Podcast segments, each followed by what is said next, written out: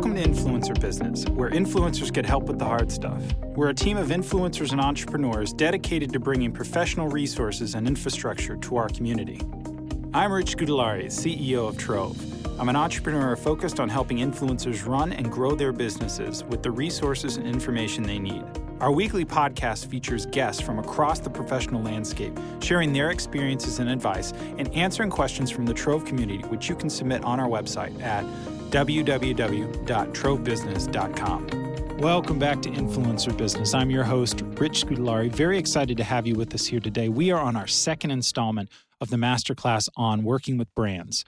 Basically, we've sat down with five experts and they're giving us their insights on what it means to work with brands, what they're looking for, how to work with more brands, the good things they've seen, the bad things they've seen. And these five experts all sit in between the influencers and the brands themselves. They work at agencies, they're independent consultants, and they're the people who are actually running the campaigns and the programs for these brands. So they've seen it all and they've seen it from a really interesting vantage point. Um, our five contributors are uh, all amazing people. We've got Sydney Fazan from LaForce, Angie Niles, who's an independent consultant, Alex Hoynatska from ShopStyle, Carly Hill, who's both an influencer and works at Allison Brod Marketing and Communications, and of course, Lauren McGrath, who's at Activate.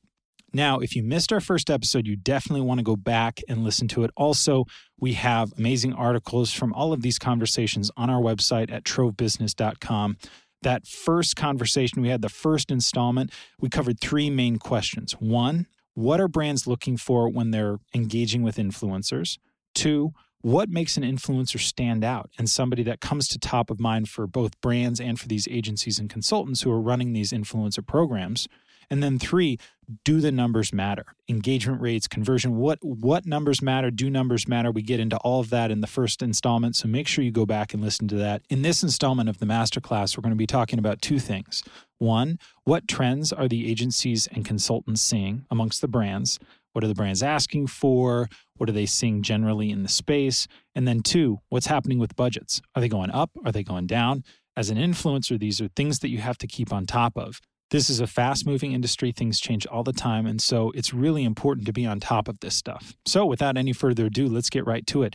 The first question was very simply What trends are you seeing in the industry right now? And first up, we'll hear from Alex from ShopStyle. There are a few things happening um, that we've noticed. So there's the whole, I mean, in the space right now, especially in fashion, there's this whole shift. Um, I mean, there's so much happening. Barney's going bankrupt, stores closing, a lot of um, D2C brands um, really taking over. And a lot of them are, we're seeing that they're providing equity to influencers in exchange for brand ambassadorship. Um, so, you know, they're, they're providing a stake in the company in exchange for at least you know a few links and a post per month. And the influencer has to really be I'm, I'm hoping that they're they're passionate about the brand in, in order to accept that. So that's one way I think a lot of brands are working with influencers. Um, a lot of what we're seeing on our end too is is the shift to micro, and that's been happening for a while. But they'll do you know a tiered approach now, whereas before we saw brands coming to us asking for just like three of the top bloggers. We want you know million you know millions of followers and now we're seeing a trend where they're they want one um, big name and then you know 20 you know micro influencers to supplement. And they're taking a more tiered approach to the strategy as well and a lot of that has come from our guidance too because we're we have the affiliate piece. So um, a big multi-brand retailer um, during the holiday season last year did a campaign with us where they activated one of our top influencers to do a youtube video and instagram videos on a, on a gift guide as a gift guide. So they paid flat fee for that influencer but then they raised their cpa rate in the network to see if that would incentivize posts as well. Um, so they spent you know most of their money on one big influencer and then the rest on um, organic affiliate, and it worked well for them. Next, we'll hear from Sydney from LaForce.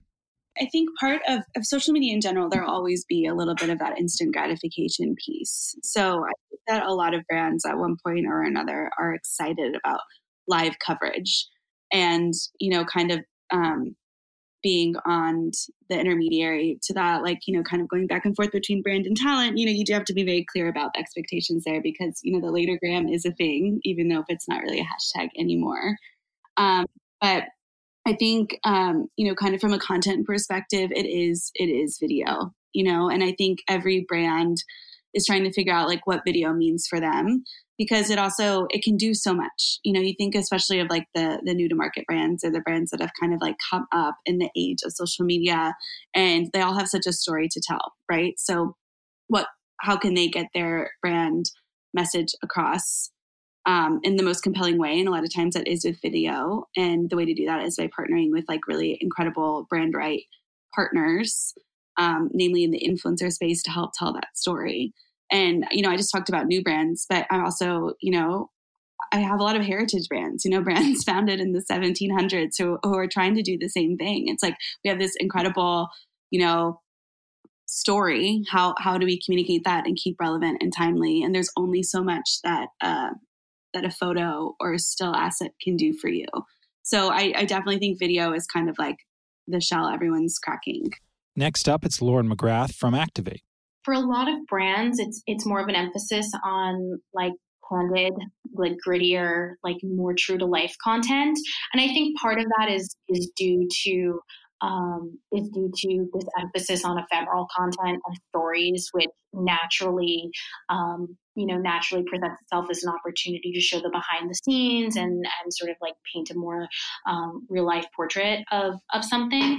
But I would say for you know for amplification purposes, uh, you know, some brands still want a little bit more of that like um, more aspirational editorial content. Um, it also would honestly depends on the audience. You know, we know that Gen Z audiences don't want that stage content. They want something that feels grittier and more true to life, whereas millennial audiences, you know, are are you know much more um, conditioned to be receptive of you know the the glossier sort of um, sort of imagery. I think end of the day, like the creative sometimes goes out the window if a brand finds something or someone that drives sales. I personally find that the candid content converts better. Um, but again, that could be because a lot of that conversion does come from stories and ephemeral content, which is inevitably going to be more candid and, and sort of behind the scenes style, if that makes sense. Next, we'll hear from Carly Hill from ABMC.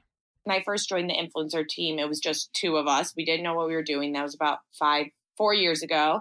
Um, and to see it shift now, it was very one off. Like I would pay someone for one Instagram post or a blog post.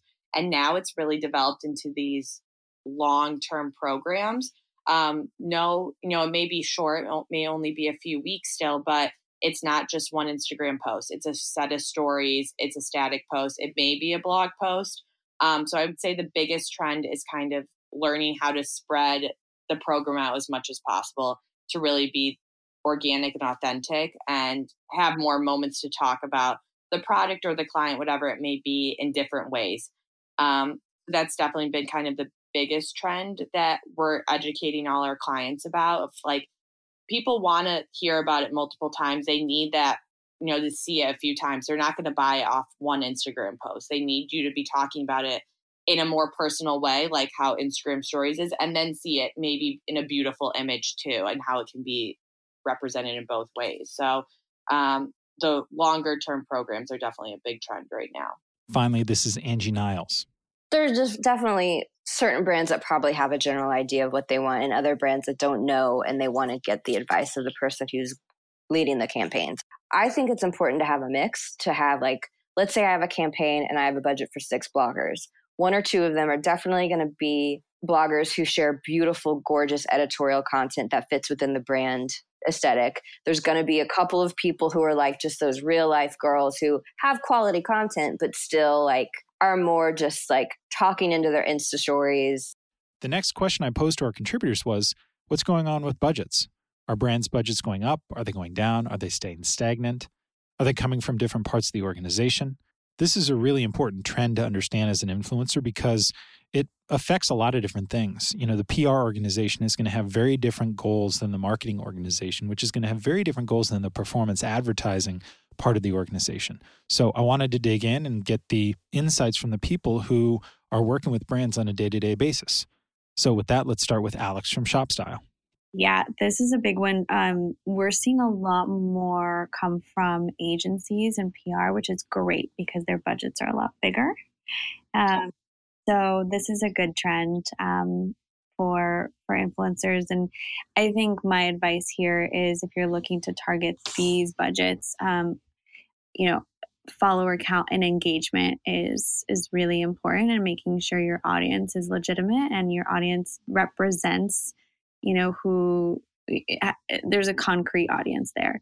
Um, so if you know if you're targeting moms, that's what the the brand is seeing on the back end, or we're seeing on the back end, and reporting back to the brand. So I think that that's really great in terms of um, budgets. And overall, generally speaking, the influencer marketing budgets are increasing across the board. The majority of the retailers that we um, that we talked to, we ran a survey um, of you know our um, retailer partners. Um, we ran this a few months ago, and 94% of the brands that we were um, that we have on our platform are currently using influencers to market um, to their to market their business, and then 41% of that of them are increasing their influencer marketing budget, or 47 are keeping it the same. So I think across the board, it's either staying the same or increasing, and you know, a lot of these brands are looking for brand awareness. So again, making sure you have um, a good sizable audience, but more so in terms of, you know, tying back to the strategies. It doesn't have to be a big audience as long as they're they're engaged. And then new customers and sales. So, you know, working on your conversion. And I think, you know, what ShopStyle does really well is, you know, we're the only network that provides influencers with the insights into what's driving conversion. So you can see which products are doing well and which products are resonating with your audience, which categories are doing well, which price points. So our influencers have all that data at their disposal so that they can make smarter decisions about which content to to promote. And I think, you know, I, I think this helps as well because hopefully it will give you enough insight to improve on your conversion. And that's always, um, you know, that's always something that stands out when we are doing our casting. Next, we'll hear from Lauren at Activate. I would say I do see budgets increasing overall, but I think the cadence of activations is changing. Um, so overall, I think a brand might be spending more over the course of the year, um, but that budget is probably getting split across more activations than it was two years ago. Um, fewer brands are activating influencers only two to three times a year. Um, we're seeing a lot more of like the quote unquote always on um, activity with with creators, um, and I do think that that's part of the reason why micro influencers are are so attractive to brands. They can create really strong content for a fraction of the price of a macro influencer influencer, and then they can be activated several you know times across key tentpoles. Um, so I do think that. Um, I do think that the you know budgets are are increasing. Um, you know they they are trying to support a lot of initiatives with with influencers. So in some instances, we do see those budgets getting a little splintered. Next, Sydney from LaForce. Grow, grow, grow, grow, grow.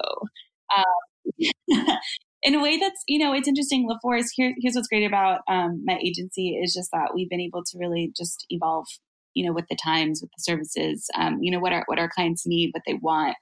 Um, so we were never so pegged to just be like traditional community managers which is i think what we were doing eight years ago. But you know i'm getting i'm getting briefs um, that are coming across my desk for the first time where it's like I mean, sometimes their PR budget is 75% reallocated to influencer programming, which is pretty incredible because this is something that I wasn't even seeing like last year, you know, to be totally honest. So it is kind of, um, there's this sort of tectonic shift toward really favoring influencer marketing as, as a tactic, um, you know, which is, is exciting to see. Next up is Angie Niles. I definitely see them increasing, which is great. I see brands pulling their traditional PR budget away and putting it more into influencer um, I see a, a lot of brands who are starting out before they even hire like an outside PR agency, they want someone that's doing influencer first because it's a little bit more immediate. Even though a lot of traditional PR is online now, so you can you don't it doesn't take three months to get your launch story out in a magazine. You know, you can get it immediate, but still, I think a lot of brands are putting more of their budget into influencers over traditional PR. It, but both is important. But if you but if you can't inv- if you can't afford both, I think influencer is generally the way to get started. And finally, Carly Hill from ABMC it's crazy. The shift is almost every one of our clients works with influencer in some capacity. It may be a mailing, a trade program, a huge yearly paid program, whatever it may be. There's money is being spent on influencer in some capacity. And we, I would say like two years ago, not, I would half of our agency was working with influencers in some way. So to see almost everyone spending the money is a really great thing to see. Um, again, it depends on the client, but a lot of them are spent putting the money to have these long-term ambassador programs like i said so that their products are being talked about constantly and we're working with different influencers um, throughout the year or a few select influencers so that we have these longer term programs so those are the two main questions that we wanted to talk about today before i let you go i wanted to dig in on just a couple of different things first of all great news budgets are growing. They're coming from different parts of the organization now, and it seems like nearly every single company is working with influencers. That means there's a ton of opportunity. And also in terms of trends, there's a lot of opportunity for innovation. You you heard a lot of our contributors talk about video, you heard talk them talk about grittier content, but really there's room for everybody. So budgets are growing. Brands are looking to influencers to help them figure out how to tell their brand stories. So what that means is that there's a huge opportunity here for people who are creative, who are good storytellers, who are looking to build their own brands. There's a lot of work out there. And what I would do is refer you back to the first episode, the first installment in this masterclass to highlight a couple of things that you can do in order to land more of that business. Be professional, be a pleasure to work with, deliver on time, and don't be afraid to say no to business. Because again, as nearly every single one of these contributors have said, that highlights to them that you really understand your brand and you're not afraid to say no. You know what you're about and actually could lead to more business down the road. So that'll do it for this second installment of our masterclass on how to work with brands. Make sure you tune in to the next one, uh, our third installment, which will be all about specific examples of what our contributors are seeing in the industry. We're going to talk about the good, we're going to talk about the bad, and we're going to talk about the really ugly. It's an it's a really interesting episode, so make sure you tune in. And as always, if you want to check out more materials on this topic, head over to trovebusiness.com where we have full write ups and all of our conversations with uh, these contributors and a whole lot more. Everything you could ever need to run your business more effectively, you'll find on trovebusiness.com. Uh, a big thank you again to our contributors, and also a big shout out to Pete Crimmy, who always makes us sound better over the airwaves than we do in person. Thanks for joining us on this episode of Influencer Business. I'm your host, Rich Scudellari, and we'll see you next time.